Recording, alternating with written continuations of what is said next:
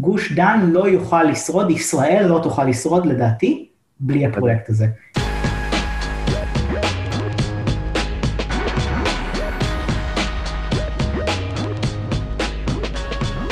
שלום וברוכים הבאים לאורבניסטים, פודקאסט העירוניות והתחבורה, שלא רק יעביר לכם זמן בפקקים, אלא באמת ינסה להבין, דרך מגוון מומחים ודעות, למה הם קורים, ואיך אפשר להוציא אותם מחיינו.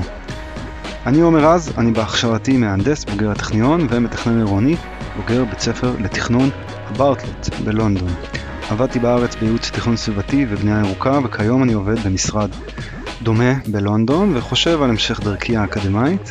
אני מתעניין בנושאים של תחבורה, תכנון עירוני, מרחבי וארצי, דיור, במיוחד בהקשר של משבר הדיור המתמשך שחווים כמעט כל מדינות העולם המפותח, שינוי אקלים וחינוך למידע אמין בנושא, אה, והסכנות וההזדמנויות שקשורות לזה, במיוחד שתוך כדי שאני מקליט את זה, אה, מכחישן האקלים ומכחישן המדע המפורסם ביותר בעולם אה, נמצא בבית חולים.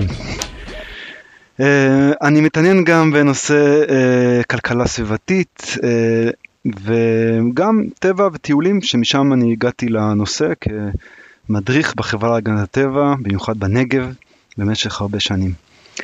אני אנסה להביא כמה שיותר מכל הנושאים האלה לפודקאסט, אבל בעונה הקרובה נתמקד בתחבורה. והיום נתחיל סדרה של פרקים בנושא חשוב במיוחד.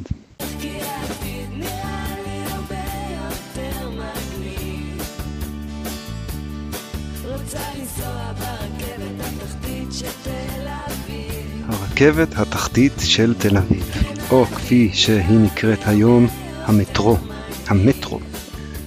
אולי קשה לעקוב אחרי התוכניות שמשתנות ומתחדשות תדיר, ואולי למי שכבר בניית הרכבת הקלה מפריעה לה, עם כל הנחת המסילות והתחנות העיליות והקרקעיות, אינה מודעת לתהליך ההיסטורי שמתרחש מאז 2018, ונראה שמאז השנה האחרונה הוא נכנס לבאמת תאוצה אדירה בתכנון. רכבת תחתית אמיתית, עם שלושה קווים חדשים נוספים לארבעת הקווים של הרכבת הקלה. הם תת-קרקעיים לאורך כל הדרך, ממש כמו בלונדון, פריז וניו יורק. בפרקים הבאים נדבר על הפרויקט מכל מיני כיוונים, איך הוא מתוכנן, למה הוא טוב, נ- נקבל אה, גם פרספקטיביות מחו"ל, ממומחים ישראלים בנושא, וגם נדבר על מי שמתנגד אליו ולמה הוא מתנגד. נדבר על מה הוא יאפשר ומה הוא מסמל מעבר לעוד אמצעי תחבורה. אבל היום נתחיל בהצגה של הפרויקט, ולצורך כך דיברתי עם אלעד אלפסה. אלעד הוא אמנם מהנדס תוכנה מתל אביב, אבל אחד האנשים שיודעים יותר על הפרויקט הנוכחי, כמו גם על ההיסטוריה של תחבורת המונים בתל אביב, מכל אחד אחר. הוא כותב ויוצר רשת, כולל סרטון מעולה על שבילי אופניים בתל אביב, שאני מוסיף ב description לפרק. עם אלעד יצאתי לטיול וירטואלי לאורך אחד הקווים של המטרו, הוא קו M2, שאלעד מעיד שהוא הקו האהוב עליו במערכת. אז אה, כשתכננו את הרכבת הקלה, היה ברור כבר שהיא כנראה לא תספיק, אבל אה, משרד האוצר לחץ, לא היה תקציב, אף פעם לא עשו פרויקט כזה גדול בתל אביב, הלכו על רכבת קלה.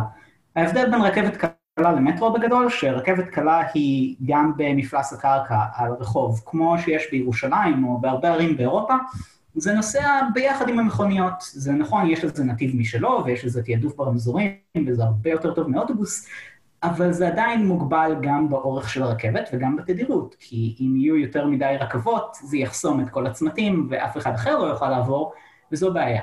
מטרו, לעומת זאת, הוא בהפרדה מלאה, או במנהרה או על עמודים, במקרה של מה שמתכננים לנו כאן, הוא יהיה במנהרה כולו, כל האורך, ואנחנו מדברים על שלושה קווי מטרו, שתחנות ביניהם, בניגוד לרכבת קלה, שבמקטעים העיליים יש תחנה כל חצי קילומטר, תחנות של המטרו בערך תחנה כל קילומטר. Mm-hmm. ומתכננים לנו בעצם שלושה קווים שישלימו את, ה, את המערכת הקיימת של הרכבת הקלה. שווה, שווה אבל להגיד לגבי הרכבת הקלה בתל אביב, להבדיל מירושלים, יש לה קטעים תחתיים משמעותיים, נכון. שבהם הם, הם, הם לא תהיה הפרעה ממה שקורה. נכון, נכון מאוד. הקו האדום והקו הירוק, הקטעים המרכזיים שלהם הם אה, תת-קרקעיים, אז הקו האדום נכנס למנהרה אה, בצומת גאה, ונשאר במנהרה עד יפו בעצם. אז כל החלק, החלק המרכזי והכי פקוק של תל אביב, הוא עובר בעצם במנהרה, וכלי רכב לא מפריעים לו. אבל בעצם בגלל שחלק מהרכבות האלה גם ייסעו במפלס הקרקע, אז להם כן יפריע, יפריעו כלי רכב, ואז זה בעצם מגביל, נותן חסם עליון לתדירות המקסימלית של הקו ולרמת דיוק שלו בסופו של דבר. Mm-hmm. כי אם הרכבות אחר כך יוצאים מהמקטע התת-קרקעי למפלס הקרקע, יש להם בדיוק אותן בעיות שיש לכל, לכל מי שנוסע במפלס הקרקע בסופו של דבר.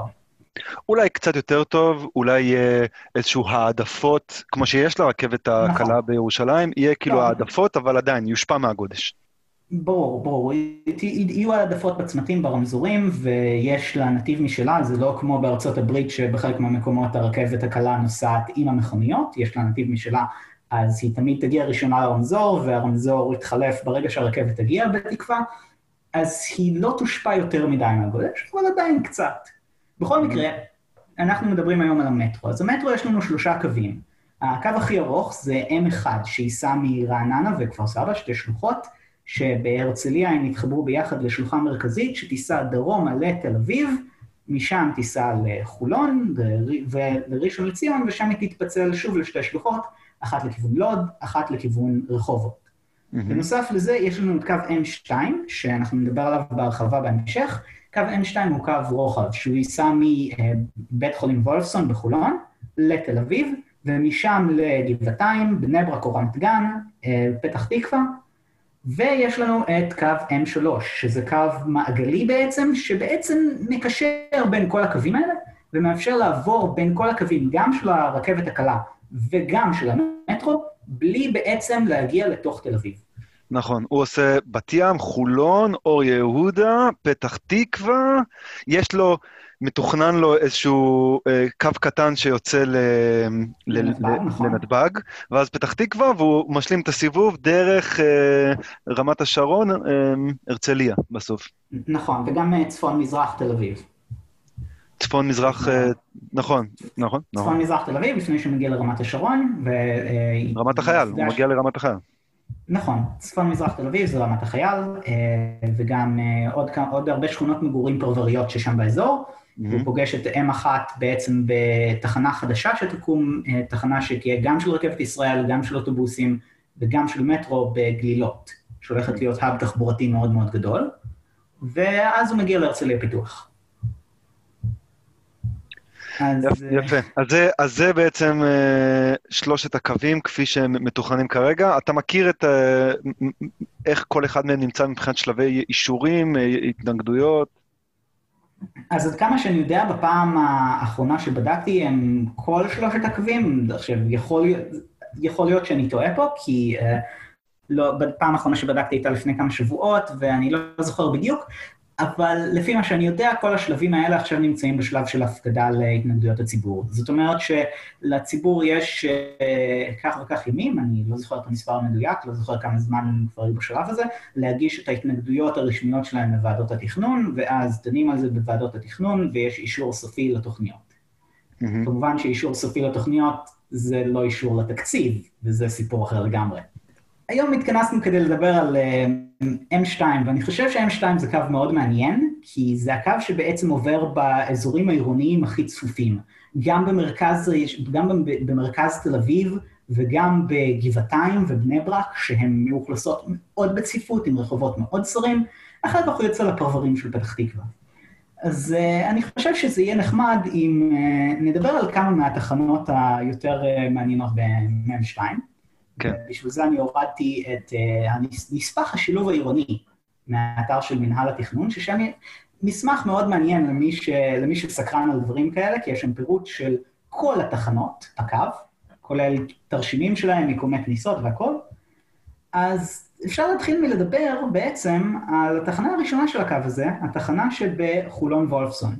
עכשיו, מי שלא יודע, בחולון וולפסון יש לנו בית חולים גדול, יש לנו תחנת רכבת, יש שם uh, קניון קטן ליד, ויש הרבה הרבה שכונות מגורים שם סמוך בצד השני של המחלף. עכשיו... אה, וגם יש שם בעצם אה, מחלף של אה, נתיבי איילון. נכון, זה מחלף מאוד גדול ולא נעים במיוחד להולכי רגל של נתיבי איילון. אני חושב שסך הכל הכבישים והמחלפים פחות רלוונטיים למטרו, כי רוב מי שיגיע למטרו יגיע למטרו בתחבורה ציבורית או ברגל, ואיזה כבישים יש ליד, זה קצת פחות חשוב. השאלה היא האם uh, הכבישים לא יפריעו, במיוחד לאנשים שבאים uh, ברגל, אבל גם לתחבורה ציבורית, כי חלק מהעניין, uh, בכלל כל הקונספט של המטרו זה שאנשים יגיעו אליו ברגל. במיוחד נכון. uh, הרדיוס uh, השפעה שהם עכשיו מדברים עליו של 300 מטר, 300 מטר זה מרחק של הליכה ברגל.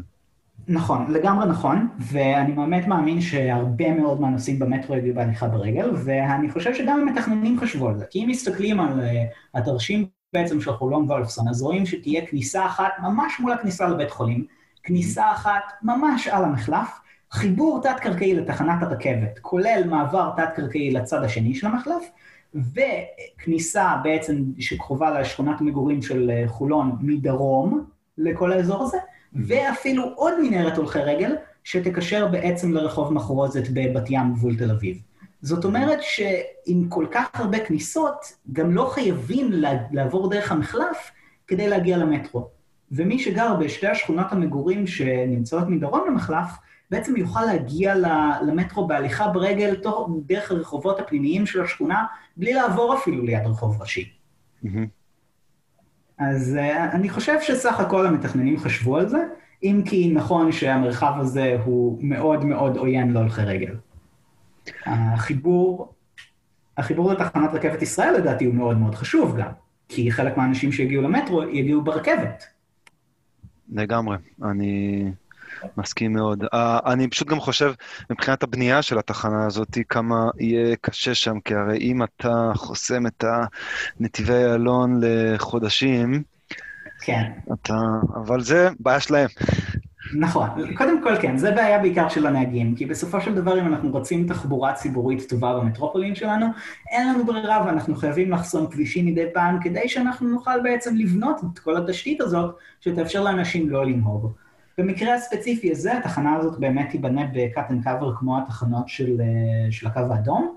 Mm-hmm. זאת אומרת, חופרים בור גדול, בונים את התחנה ואז מכסים אותו ובונים את הכביש מעל. והתחנה עצמה היא לא תהיה על נתיבי איילון, זאת אומרת, לא יחסמו את הכביש המהיר, כן יכול להיות שיצמצמו נתיבים באחת הרמפות של המחלף, אבל כן. לא יחסמו את נתיבי איילון עצמם. אה, אה, אגב, תקן אותי אם אני טועה, אני מניח שבאופן כללי הבנייה של המטרו צריכה להפריע לחיים אה, על, על הקרקע בתל אביב, או לא בתל אביב, בגוש דן, פחות. מהרכבת הקלה, מכיוון שזה אומנם בכל תחנה בונים ויהיה הפרעה סביב התחנות, אבל בין התחנות זה, זה חפירה עמוקה. רק חפירה אה, עמוקה. זה נכון, זה נכון. אז כל ההפרעות של חסימות צמתים שאנחנו ראינו בקו האדום בפתח תקווה ובבת ים, בעצם לא יקרו למטרו, כי לא יצטרכו עכשיו לסלול מסילה באמצע הרחוב, לא יצטרכו לעשות הזזות תשתיות, זאת אומרת שההפרעות יהיו רק באזורים של התחנות. מצד כן. שני, בגלל שיש לנו כאן שלושה קווי מטרו שהם כולם מאוד ארוכים, יותר ארוכים מהקו האדום, יותר ארוכים מהקו הירוק אפילו, אז יהיו הרבה תחנות. והרבה תחנות, זאת אומרת, יהיו הרבה אתרי בנייה שיפריעו. אז אני לא חושב שההפרעה לחיים בעיר תהיה עד כדי כך מינימלית. בסופו של דבר גם ההפרעות הכי גדולות של הקו האדום הם דווקא איפה שחופרים את התחנות שהן כן תת-קרקעיות. כי שם מצמצמים הכי הרבה נתיבים, שם שם יש אה, פגיעה בהולכי רגל, שם יש אה, פגיעה בעסקים שנמצאים ליד התחנה, הרבה יותר ממה שקרה בפתח תקווה ובת ים. נכון, פתח תקווה הציר, הציר המשיך אה, לעבוד, אני חושב, כל הזמן. כאילו סגרו נכון. נתיב פה, נתיב שם, אבל... נכון, פתח תקווה הציר המשיך לעבוד כל הזמן, אבל סגרו צמתים, עשו שם שינויי תנועה, זה לא היה 100% בלי הפרעות. בבת ים, בבת ים ויפו ההפרעות היו הרבה יותר גדולות. החסימה של שדרות ירושלים היא באמת כאילו מאוד מאוד קשה שם. כן. אבל uh, אני ראיתי שכבר יש שם מסילות, אז אני מקווה שיפתחו את זה בקרוב. טוב, בוא, בוא ניסע, מוולפסון אנחנו עוזבים את נתיבי איילון, נוסעים צפונה על כביש נכון. היינריך היינה. נכון מאוד, ציר, מה שנקרא גם ציר שלבים, ואנחנו מגיעים בעצם לתחנה הבאה שנקראת תחנה נס לגויים. עכשיו, תחנה נס לגויים היא נמצאת במקום מעניין כי בעצם אין שם כמעט כלום היום. אז אז אני מניח שמי שמסתכל על מפה ורואה שם תחנה יכול לחשוב לעצמו, למה בכלל בונים כאן תחנה במקום שיש פה סך הכל כמה עצים ושיח? Mm-hmm. אבל uh, בסופו של דבר מתוכננות שם שתי שכונות מגורים מאוד מאוד גדולות, אחת מהן היא תוכנית שכבר מאושרת, ואחת מהן היא תוכנית שהיא בשלבי תכנון. זאת אומרת שזה מה, עושים כאן משהו שלא נהוג בדרך כלל לעשות בישראל, שזה לתכנן את תשתית התחבורה הציבורית עוד לפני שיש את השכונה. TOD.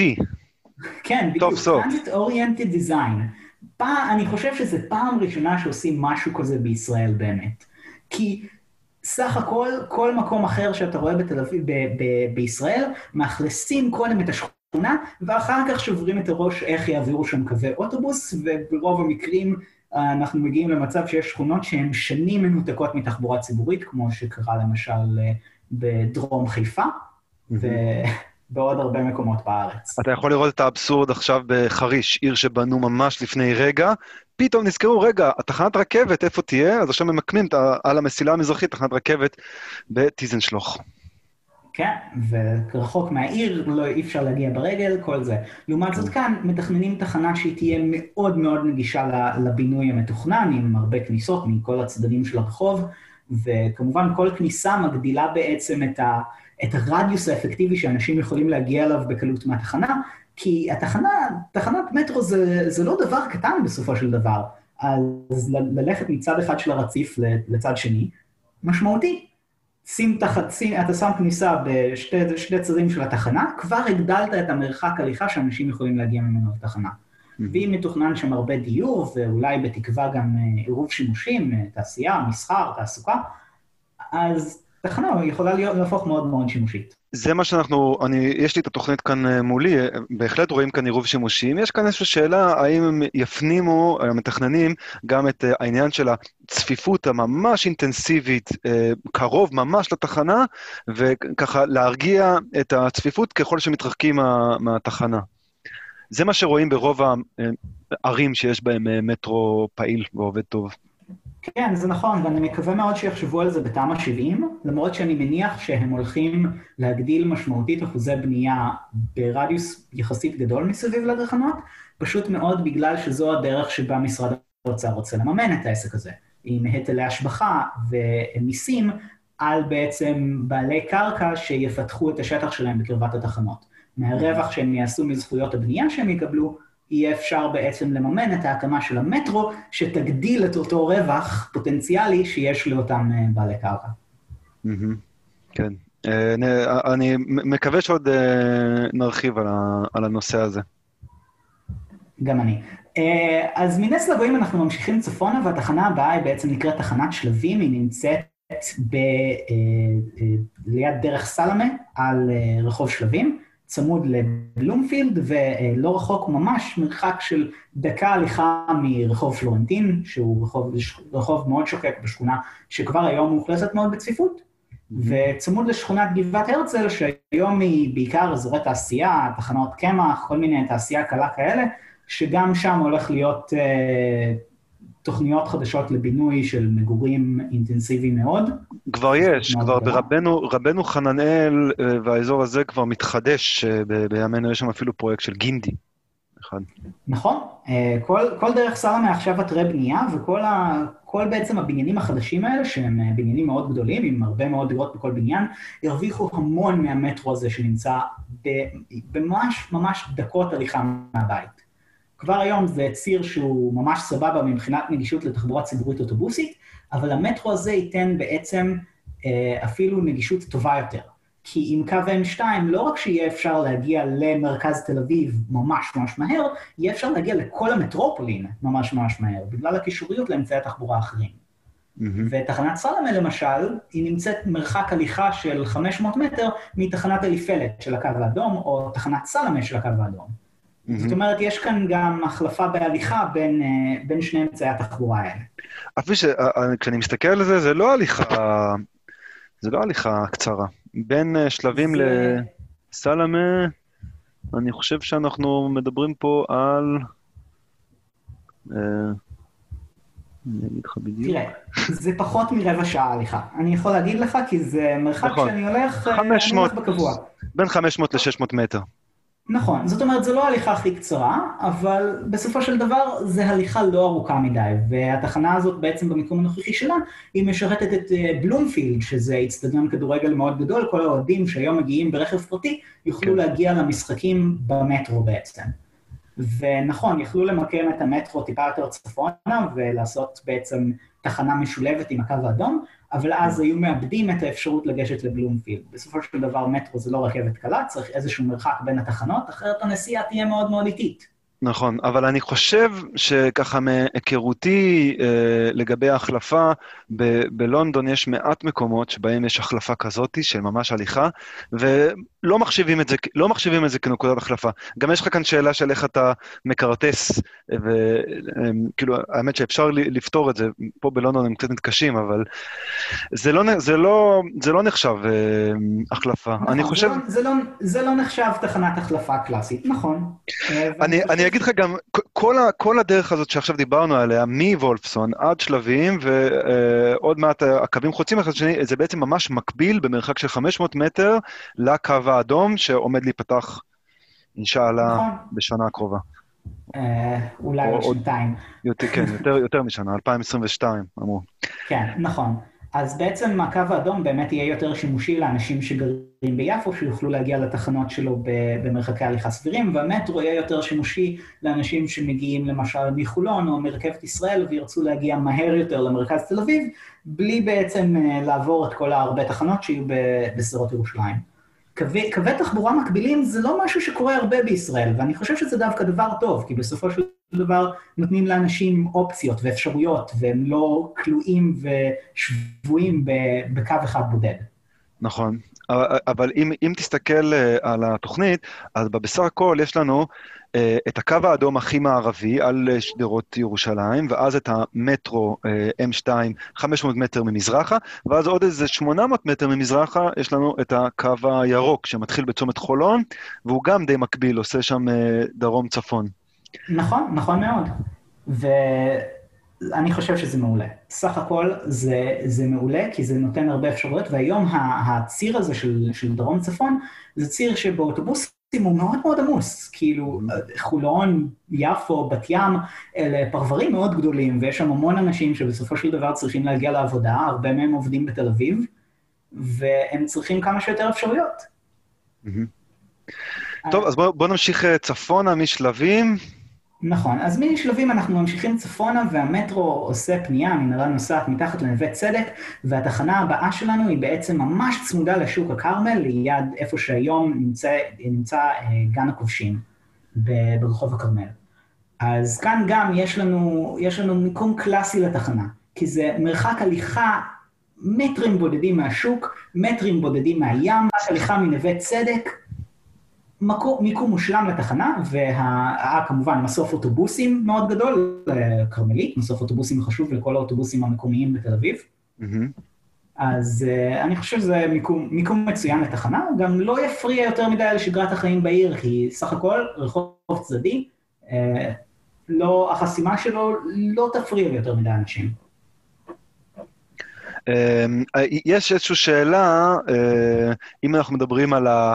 על uh, לתפוס את ההזדמנויות, במיוחד לבנייה חדשה, אז למקם תחנת, uh, תחנה ליד uh, פארק, זה במקרה הזה גן הכובשים, uh, שזה...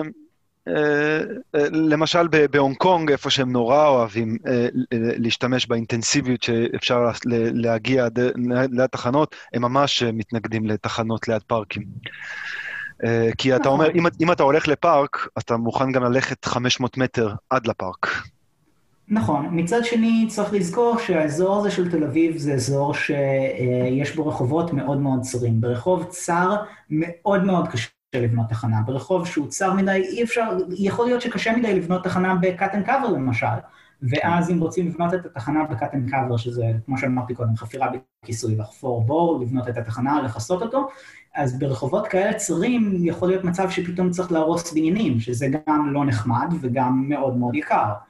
זה, זה גם עניין של תקציב שהתנפח, וגם עניין של סך הכל אנשים גרים שם, וכשבונים מטרו בעיר עדיף להפריע כמה שפחות לבינוי הקיים, גם מבחינה פוליטית וגם מבחינה של אף אחד לא רוצה שיהרסו לו את הבית. נכון. ו- ונכון, תחנה ליד פארק זה אולי לא כזה אידיאלי, מצד שני, זה מרחק הליכה מכל המגדלים שליד הים, זה מרחק הליכה מכל המגדלים במנשיה, ו... ואני חושב שיש שם באזור כמה וכמה חניוני רכב, שאני מקווה שהדבר הזה יאיץ את ההפיכה שלהם גם לבנייני מגורים בתקווה באזור הזה, אף שזה, האזור הזה הוא ממש קרוב לים, אחד האזורים הכי מבוקשים בתל אביב, יש שם רק מגורי uh, יוקרה, אבל נכון. uh, אפשר לקוות לטוב. נכון, אני, אני מאוד מאמין שברגע שיש תחנת מטרו, אז לאנשים שהם בעלי קרקע שיש להם חניון, לא ישתלם כל כך להמשיך להחזיק אותו בתור חניון, אם הם יכולים להרים עליו עכשיו בניין מגורים עם uh, מסחר למטה. ייתן להם מספיק הכנסה ותמריץ כדי uh, לא להשאיר את, ה, את הפצע העירוני הזה, שזה חניון באזור כל כך אינטנסיבי. מאוד הגיוני. אה, והאמת, באמת, אה, גם האזור הזה הוא יכול לשרת מאוד את כל מי שרוצה לבוא ולבלות בחוף הדרומי של תל אביביב. כי נכון. המטרו, ה-M2 זה הקו היחידי שנכנס לעומק תל אביב. זה נכון מאוד, והוא נכנס... והוא נכנס, ל, נכנס לעומק תל אביב אפילו יותר ממה שכל שלושת uh, קווי הרכבת הקלה עושים.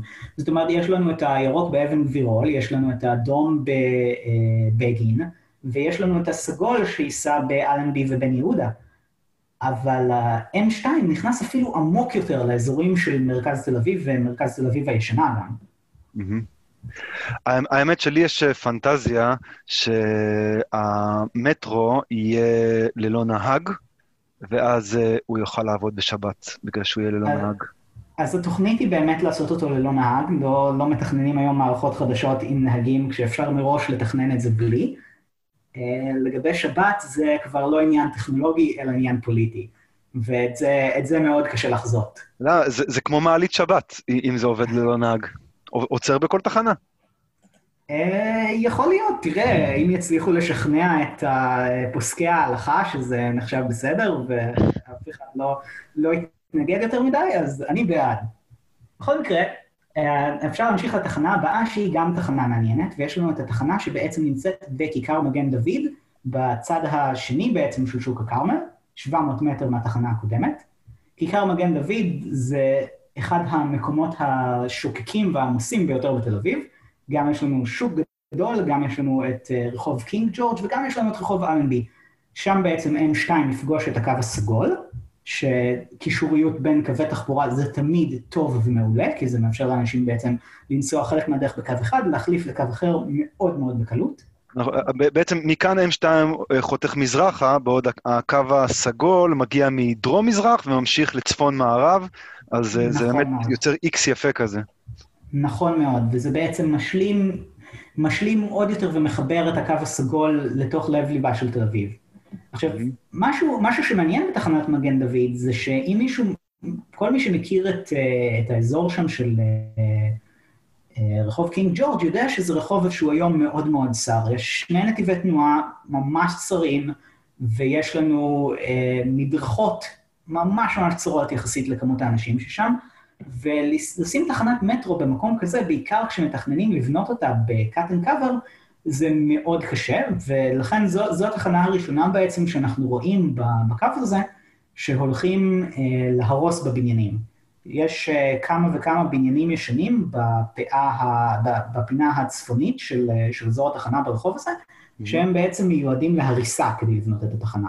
ובמקומם לא יבנו בניינים חדשים, אלא יעשו בעצם, יחברו את זה לפלאזה של אזור אה, שוק בצלאל, שהיום כבר בנוי, יש שם היה פרויקט מגורים כזה. כן, יחסית חדש. ואז בעצם תהיה לנו מדרכה מאוד מאוד רחבה באזור הזה, שכבר היום יש בו אינטנסיביות גדולה של הולכי רגל. זאת אומרת, מפקיעים בניינים בשביל לבנות מדרכה. אני חושב פעם ראשונה בישראל שמשהו כזה קורה. מעניין מאוד. ובעצם הכיכר הזאת, שהיא גם ככה היום אחד הכיכרות המרכזיים של תל אביב, אה, כאילו מבחינת כיכר אה, חיה, תגדל. נכון, נכון מאוד. בעצם, בעצם היום אה, הכיכר הזאת יש לה שטח יחסית מצומצם בצד של השוק, עכשיו בעצם זה יגדיל אותה גם בצד של רחוב קינג ג'ורג', יחבר אותה לפלאזה הקיימת של שוק בצלאל, ובעצם המון המון מרחב להולכי רגל, המון המון מרחב שתומך בכל האינטנסיביות הזאת, שגם האינטנסיביות שקיימת היום, וגם מה שבא עם שני קווי תחבורה ציבורית גדולים, הסעת המונים גדולים שיעברו שם. כן, וזה יהפוך להיות ממש... יהפוך להיות ממש איקס כזה, שהם, כן, האמת שזה באמת... כן, זו... כן, אז uh, מכאן, מכאן הקו בעצם ממשיך, uh, ממשיך לנו uh, צפון-מזרחה, והוא עושה פנייה ימינה כזאת מתחת לשדרות בן ציון, והתחנה הבאה שלנו היא גם תחנה מאוד מעניינת, שאני חושב שהיא הולכת להיות אחת התחנות הכי אייקוניות באמת בתל אביב, שזו התחנה של כיכר הבימה. זה באמת מעניין אה, איזה מין סגנון אה, יהיו התחנות, כי לפי מה שרואים את ההדמיות של התחנות של הרכבת הקלה לפחות, אה, לא, עוד לא הגיעו בכלל לתחנות, זה נראה קצת כמו הסגנון הסיני, הסגנון הסיני החדש נקרא לו, שזה תחנות מאוד גנריות, שהן פשוט לבנות כאלה, נכון. ולא, ולא יפות כמו שאנחנו רגילים לראות בפריז או במוסקבה עם, עם ויטראז'ים. אני חושב שזה יהיה מאוד, זה תחנת הבימה.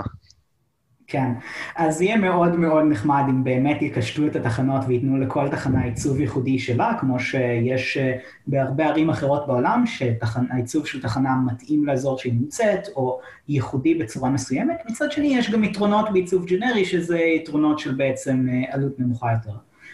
והאיקוניות של תחנת מטרו לא נשפטת רק לפי איך שהתחנה נראית מבפנים, כי מבפנים התחנה יכולה להיות הכי ג'נרית, אבל המופע שלה ברחוב, ואיך שאתה יוצא מהתחנה וישר רואה את הבימה והפסל הזה עם השלושה עיגולים, אני חושב שזה, שזה באמת שזה יהיה אחת, אחת התחנות האיקוניות של תל אביב, לא משנה איך תראה הארכיטקטורה שלה מבפנים. עכשיו, הבימה לא מעניינת רק בגלל המיקום שלה, אלא גם בגלל האילוצים שהמיקום הזה גורם. אנחנו, אנחנו כבר מדברים על משהו שהוא ממש בלב העיר הלבנה, שזה אתר מורשת עולמית של אונסקו, המון מבנים לשימור, זאת אומרת, לא מבנים שאפשר עכשיו בקלות להרוס בשביל לבנות תחנת מטרו, וכבר ככה אין שם הרבה מקום בעצם לעשות cut and cover, אז את התחנה הזאת הולכים לבנות בקריאה.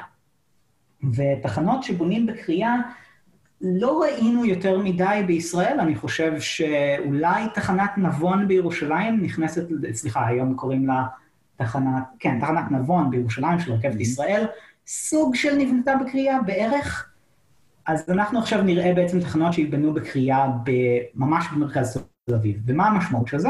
המשמעות של זה שבמקום שחופרים בור מאוד מאוד גדול, בונים את התחנה ואז מכסים אותו, זה שחופרים בור קטן יחסית, מכניסים פנימה כלים, כלי חפירה בעצם, וחופרים מתוך הבור עם מינימום הפרעה לרחוב. אז, אז הבימה תיבנה ככה, ובעצם יהיה לה אה, היא, היא תיקח צ'אנק uh, יחסית, חלק יחסית uh, לא קטן של, uh, של הקצה של סדרות רוטשילד היום בשביל הבור הזה, ויש שם עצים שייפגעו מזה, שזה מרגיש מאוד חבל. מצד שני... בעצם העצים ש... הרי הבימה ידועה, הכיכר החדשה, ידועה בזה שאין שם עצים, אבל העצים שאתה מדבר עליהם זה העצים בצד של רוטשילד. נכון מאוד, העצים שהיום על הסדרה. שכנראה שיצטרכו לכרות אה, לפחות אה, אחד, שניים, ארבע, שמונה מהם. זה באמת יהיה חבל. התחנה היא לאורך אה, מרמורק, כי כאילו בין רוטשילד לבין הכיכר, לאורך הכביש הרוחבי שיש שם. נכון מאוד, התחנה היא בעצם, היא, הקצה המערבי שלה נמצא בשדרות בן ציון, והקצה המזרחי שלה נמצא במרמורק, וזה הציר שהיא עוברת. אבל בעצם החפירה תתבצע בעיקר מכיוון שדרות רוטשילד. יחפרו משם בור, ואז מתוך הבור הזה יחפרו לכיוון התחנה. כן, טוב, יפה. והאזור הזה הוא האזור שהוא בשנים האחרונות הופך להיות, אה, אה, חוץ מבאמת המגורים הכי יוקרתיים ולב העיר, זה גם הופך להיות אזור של משרדים, שם המשרדים של פייסבוק הם לא רחוקים, ו... זה אולי האזור הכי יוקרתי בתל אביב, נהיה. נכון, למרות, למרות שהמשרדים של פייסבוק יכול... אני... פייסבוק הם, עכשיו. חשבתי שהם ב, ליד שרונה, לא? וואלה, לא יודע. כן, להם, להם, להם תהיה תחנה, עוד נגיע לתחנות שקרובות לשם. Uh, עוד משהו מעניין מאוד בתחנה של הבימה, זה בעצם uh, הכניסות שלה. אז נכון, תהיה לנו כניסה אחת מסדרות רוטשילד, איפה שיחפרו את הבור הגדול בשביל לבנות את התחנה. תהיה, תהיה מעלית בשדרות בן ציון, תהיה כניסה מתוך החניון של הבימה, זאת אומרת, גם מי שיגיע ברכב פרטי וירצה לנסוע במטרו, תהיה לו את האופציה, דרך החניון של הבימה. זה משונה. יהיה... זה קצת משונה, מצד שני זה מוסיף עוד כניסות לתחנה, כי יהיה אפשר ללכת דרך החניון ולצאת ב, ב, בקצה של הכיכר, וזה בעצם, לדעתי, עוד כניסות כמה שיותר. ואפילו זו לא הכניסה האחרונה. וזה אפילו לא הכניסה האחרונה של התחנה, כי מתוכננת מנהרה בעצם לאורך מרמורק, שתחבר אותה לתחנת הקו הירוק, שנמצאת ממש בסמוך ברחוב אבן גבירול. Mm-hmm. זאת אומרת שתהיה שם החלפה מאוד נוחה בין שני הקווים האלה, וגם שהרדיוס האפקטיבי הזו של התחנה יגדל, כי יהיה אפשר להיכנס באחת הכניסות של הקו הירוק, ללכת דרך הקונקורס שלו, ולהיכנס דרך המנהרה. יהיה מאוד שימושי בימים גשומים או ימים מאוד חמים, שפחות נעים ללכת בחוץ. רגע, התחנה שתחובר להבימה של הקו הירוק זה תחנת קפלן? אה, נכון. תחנת קפלן, שהיא תחנה רחוקה באמת, והיא מתחת, uh, כאילו, אתה אומר, יהיה, יהיה חיבור תת-קרקעי בין uh, הוברמן, בין הצד, הצד של, uh, הצד המזרחי של כיכר הבימה, מתחת לבניינים, בנייני מגורים שיש שם, איפה שרחוב בילו, לאבן גבירול, ולתחנה מתחת למרמורק בעצם, מתחת למרמורק, כי התחנה בעצם נמצאת ממש, ב, הקצה של התחנה, של תחנת קפלן, נמצא בעצם בצומת של מרמורק ואבן גבירול, אז זה יתחבר לקצה הדרומי של תחנת קפלן. אני רואה. אוקיי, מעניין. אוקיי, ובאמת זה עוד חיבור. אה, מקודם התחברנו לקו הסגול, כאן אנחנו מתחילים לקו הירוק. הקו הירוק הזה, הוא מגיע מדרום, אה, זה קו ש... ועכשיו, והוא עושה צפונה אה, לאורך אבן גבירול. אגב, תעדכן אותי, אבן גבירול זה יהיה עילי או תחתי? אבן גבירול זה יהיה תחתי. בעצם הקו הירוק נכנס למנהרה בנווה שאנן, ברחוב הר ציון, והוא יהיה תחתי עד הקצה של אבן גבירול, ששם בקצה הצפוני של אבן גבירול ליד הירקון הוא יצא למעל הקרקע ויחצה את הירקון, לצערי הרב, בגשר. אני הייתי מעדיף שהיה חוצה אותו במנהרה, ואז היה קצת פחות מפריע למרקם באבן גבירול, אבל מה לעשות, זה, זה מה שבונים. כן. אוקיי, okay, יפה. אז, אז הקו M2 שאנחנו לאורכו חוצה בעצם את, את ה... בעצם יש כאן שני קווים תת-קרקעיים שחוצים אחד את השני. כנראה נכון ש-M2 יותר לעומק. Uh, כן, סביר להניח uh, ש-M2 יהיה מתחת לקו הירוק. Uh, אין לי את התוכנית הזאת של המנהרה בשלוף, אז אני לא יכול להגיד לך בוודאות. אבל uh, זה מה שסביר להניח. בסופו של דבר, מבחינת נוסע, כל מי שנוסע, כל מי שנסע במערכות מטרו אחרות בעולם, יודע שקווים חוצים אחד את השני כל הזמן, ובתור נוסע לא שמים לב לזה בכלל. כן, אז זה... אני לא חושב... מטרו משנה בכלל את כל הפרספקטיבה שלך של איך העיר נראית. אתה, אתה רק יודע איפה התחנות, אתה לא יודע בכלל איך העיר... אה, נכון, זה בעצם אה, מנתק אותך מה, מהגיאוגרפיה של העיר, וקשה להבין איך דברים מתחברים כשאתה בעצם עובר במנהרה, שהיא אפילו לא תמיד עוקבת אחרי הרחובות הקיימים. אה, אז מתחנת הבימה אנחנו באמת ממשיכים מזרחה, והתחנה הבאה שלנו, במרחק רק 700 מטר ממנה, זו תחנה שנמצאת ברחוב החשמונאים. נכון. אז, ליד הבניינים החדשים שם, הקניון החדש שם. נכון מאוד, לא הקניון לא החדש, שרונה, וגם יש לנו פה חיבור תת-קרקעי נוסף לתחנת יהודית של הקו האדום. Mm-hmm. Uh, עכשיו, עוד משהו שמעניין בתחנת החשמונאים, לפני שאני אעבור הלאה, זה שזו עוד אחת מהתחנות שבה הולכים להרוס בניין כדי לבנות את התחנה. יש שם אה, מבנה משרדים קטן באחת הצדדים של הצומת, שמה לעשות, אה, הוא יוקרב לצורך, אה, לצורך הקמת התחנה. Mm-hmm. אני סך הכל חושב שכשזה מגיע למבנה שהוא רק משרדים, זה לא הפסד כזה גדול, בניגוד להריסה של מבנה מגורים למשל. אמ, אני מסכים. העניין הוא שעלות של הריסת מבנים זה שאתה צריך לפצות, זה פשוט מוסיף לעלות של הפרויקט, אתה צריך לפצות את הבעלים. נכון מאוד, אבל uh, לפעמים כשמה לעשות, האזורים, המרחב העירוני שלנו הוא כבר בנוי בצפיפות, ואנחנו uh, נמצאים בתקופה בהיסטוריה האנושית שלמזלנו ממשלות שעושות דברים כאלה באמת מפצות אנשים, ולא כמו שהיה במאה ה-19, שפשוט היו זורקים אנשים לרחוב והורסים להם את הבית. כן, האמת, בהיסטוריה של לונדון זה היה תלוי.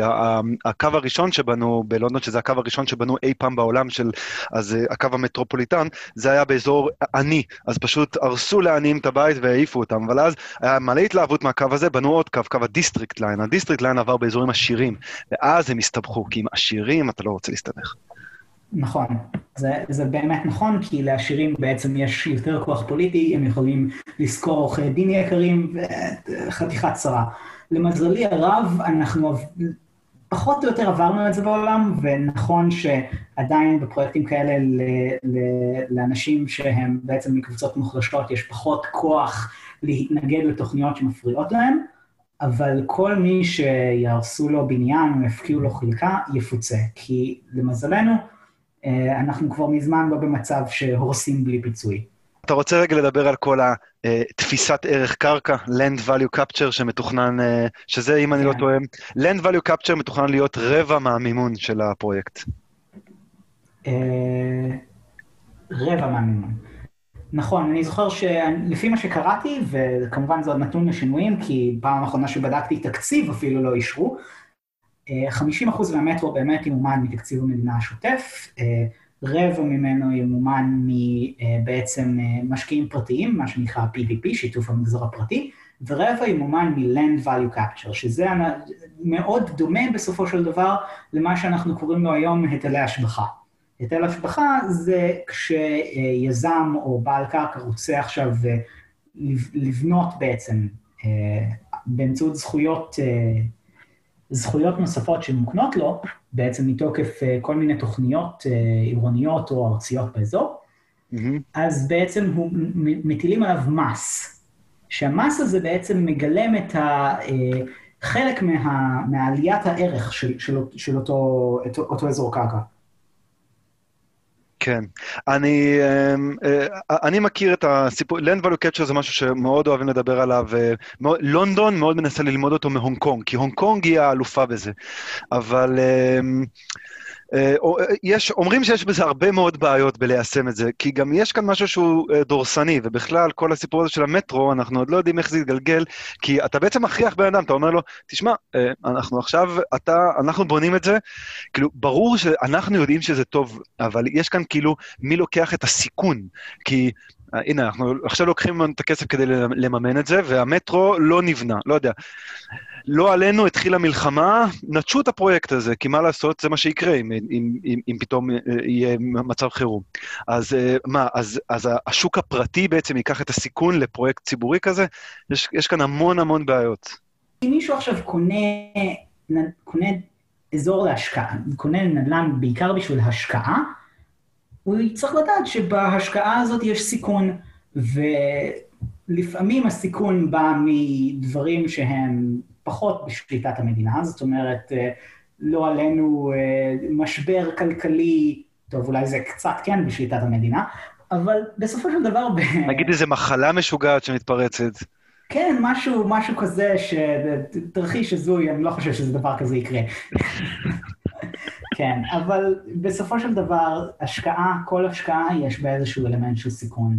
וה-Land Value Capture הזה, זה בעצם אומר, כן, אוקיי, אז כאן בעצם, אם יש לכם נדל"ן כאן, מטילים עליכם יותר מיסים. זה נדל"ן באזור שסך הכל, כל גוש דן זה נדל"ן שהוא נדל"ן מניב, ועכשיו נותנים לה הבטחה של קו מטרו מאוד מאוד גדול, mm-hmm. שבעצם יעלה את הערך הזה. אז אני חושב שאם באמת הקו ייבנה, לכל בעלי הקרקע הזה זה ישתלם לטווח ארוך. נכון שיהיה מאוד קשה לשכנע אותם בהתחשב בטראק רקורד של, של ישראל ופרויקטים תחבורתיים, מצד שני זה ייתן לחץ בעצם לסיים את הפרויקט. Mm-hmm.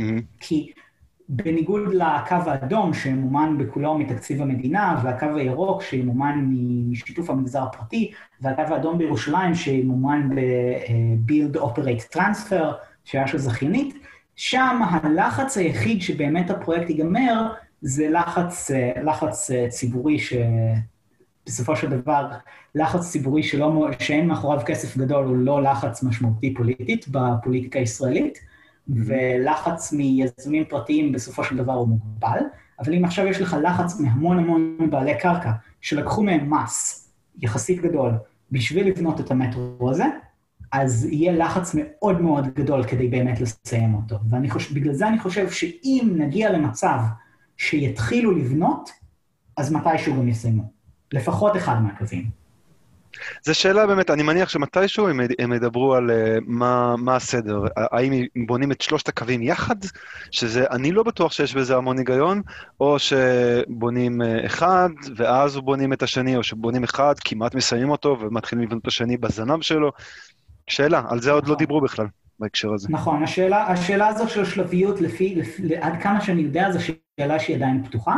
מה שאני כן יודע זה שנטע רצו, לפחות בשלב הראשוני של התכנון, לנסות לתכנן חלק מהקווים, לפחות בצורה כזאת שיהיה אפשר להתחיל להפעיל אותם לפני שהבנייה מסתיימת. זאת אומרת שיהיה אפשר להפעיל חלק מהקו. חלק מהם. כן, זאת אומרת, מפעילים חלק מהקו, מתחילים להפעיל אותו, הוא מתחיל להסיע נוסעים, ותוך כדי זה ממשיכים לבנות את, את השאר שלו. תשמע, מאוד הגיוני. מכירים, יש הפרויקט מטרו שנורא אוהבים, במיוחד מי שמתנגדים לפרויקטים חדשים כאלה, זה ה-Second Avenue בניו יורק. פרויקט שמדברים עליו מלא שנים, והוא, הפייז הראשון שלו נפתח ב-2017 עם שלוש תחנות. שלוש תחנות. שבאמת עשורים דיברו עליהן, וה, והפייזים הבאים שלו, כאילו השלבים הבאים שלו, עוד, עוד מי ישורנו. כן. ובאמת בישראל אה, לסיים פרויקטים כאלה זה בעיה גדולה. נטע, כאילו, בסך הכל אה, הצליחו באמת להתחיל את הקו האדום, מה שהרבה לפניהם לא הצליחו, אבל אה, עדיין לא סיימו, וכל הזמן יש עיכובים, ומה לעשות, גם עם המטרו, סביר להניח שעיכובים יהיו הרבה, בעיקר פרויקט בסדר גודל כזה, פרויקט כזה גודל זה, הפרויקט הזה של המטרו הוא באמת פרויקט שאפתני. מצד שני, גוש דן לא יוכל לשרוד, ישראל לא תוכל לשרוד, לדעתי, בלי הפרויקט הזה. כי בסופו של דבר יש גבול לכמות האנשים שאפשר להסיע באוטובוסים. מסכים איתך. אנחנו מדברים על אה, ארבע וחצי מיליון אנשים בגוש דן היום, ואנחנו בחמש מיליון תוך רגע, פעם אמרו חמש מיליון ב-2030. כאילו, האמת היא כאן שזה... כל מיני שאלות, כי בעצם מה שהפרויקט הזה יאפשר זה להגדיל את גוש דן. Uh, הפרויקט הזה, כשהוא מלא, הוא יכול להגדיל, להגדיל את גוש דן ב, באמת בכמה מיליונים, ולספוג את כל הגדילת אוכלוסייה שמתוכננת בישראל, אבל אז השאלה, ישראל תמיד רצתה להתרחב למקומות אחרים, יש כאן שאלות פוליטיות. מה עם uh, מעלה אדומים? מה עם אריאל? Uh, בעצם, יש נכון, כאן שאלה. נכון. נכון, אבל יש כאן, יש כאן בעצם את, ה, את המתח הפוליטי הזה בין בעצם התפיסה, התפיסה הזאת של השקעה בפריפריה, שקצת תפיסה מפאיניקית של פיזור האוכלוסייה. זר, לקחו אנשים, זרקו אותם לצערנו הרב בכל מיני מקומות מאוד מאוד רחוקים, ועכשיו שוברים את הראש איך לתת להם אה, שירותי רפואה כמו שצריך, ואיך לתת להם תחבורה כמו שצריך, שזה מאוד מאוד קשה בפיזור גיאוגרפי וצפיפות נמוכה. ואם אנחנו, אנחנו היום ב, ב, בעולם שבו מדברים הרבה מאוד על משבר האקלים, ואחת הדרכים להתמודד עם משבר האקלים זה להפחית את התלות שלנו ברכב פרטי. וכדי להפחית את התלות שלנו ברכב פרטי, אנחנו צריכים אמצעי הסעת המונים, ואנחנו צריכים בעצם לצופף את האוכלוסייה במרכזי הערים הגדולות, איפה שבאמת אפשר להתנייד ברגל, באופניים, בתחבורה ציבורית מאוד בקלות, ולא לפזר את האוכלוסייה בכל הארץ בפרברים קטנים קטנים שחייבים רכב פרטי כדי להגיע אליהם. אני מסכים. אני מסכים. אני בכלל, כשמדברים כאן על התועלות של המטרו, הם, אה, אני חושב שהם... אה, הדוח שהוציאו לגבי התועלות של המטרו צופה תועלות מיידיות של חצי טריליון שקל, מעל חצי טריליון שקל, 550 מיליארד שקל, אה, אבל אני חושב שהתועלות כאן בכלל, תל אביב ואיך היא נתפסת, והיום כולם רוצים לגור בתל אביב, אבל תל אביב רק נהיית יותר ויותר קטנה, אני חושב שהמטרו יכול להגדיל את תל אביב. קונספטואלית. קונספטואלית כן, בעיקר, בעיקר עם תמ"א 70 אה, באמת תהיה ההבטחה הגדולה ש... שמנהל התכנון רוצה שהיא תהיה. זאת אומרת, אם עכשיו בעצם תהיה אינטנסיביות גדולה יותר של, של פיתוח ליד אה, כל התחנות של המטרו, ומרחבים שהם מוטים הולכי רגל ותחבורה ציבורית, ושכונות שהן באמת יהיו שכונות עירוניות, שיבנו אה, באזורים היום ש, שהם אה, אזורים שניתן לפתח. אז בעצם יהיה אפשר גם לגור במקום שהוא יחסית עירוני, וגם להיות במרחק ממש ממש קצר מתל אביב. רבע שעה נסיעה למשל, זה כאילו יקרב את תל אביב לאנשים שהיום מאוד קשה להם. פתח תקווה, גרים בפאקינג פתח תקווה. נכון. מפת... אני חושב שמפתח תקווה עד תל אביב זה יהיה 20 דקות, 25 דקות נסיעה. בוא. אני לא, אני לא רוצה לא, להבטיח לזה, כי אני לא, לא, לא מדדתי את המהירות, ואנחנו עוד לא יודעים, ויש עוד הרבה... בוא נרוץ אבל רגע עם M2, בוא נחצה את האיילון לארץ לא זרועה ש-M2 הולך שם. אלעד צודק, המטרו מבטיח 20 דקות מהבימה למרכז פתח תקווה. ובפרק הבא של האורבניסטים, שישוחרר ממש בקרוב, אני ואלעד נמשיך את המסע הזה, נחצה את האיילון ונגיע לרמת גן, גבעתיים, נדבר על השאלה הקשה של בני ברק, ובסוף אפילו נגיע לפתח תקווה. בהמשך אדבר גם עם דוקטור אלון לוי, חוקר פרויקטי תשתית עירוניים באוניברסיטת ניו יורק, NYU, על המטרו התל אביבי בהשוואה לפרויקטים אחרים בעולם, עם פרופסור יורם שפטן מהטכניון, ממחברי דוח התועלות שיצא לפני חודשיים, שצופה רווחים כלכליים וחברתיים אדירים מהמטרו. וגם מהמתנגדים, כבר יש מי שהסכימו מהמתנגדים. יש מי שהסכימו להתראיין. בינתיים אני רוצה להודות לאלעד אלפסה, וכרגיל לאיתמר קלוגר, על הביט. אנא, בקרו בעמוד של טרומפלדוף שמצורף ב description, גם כן. עד הפעם הבאה, להתראות וזהירות מהמרווח.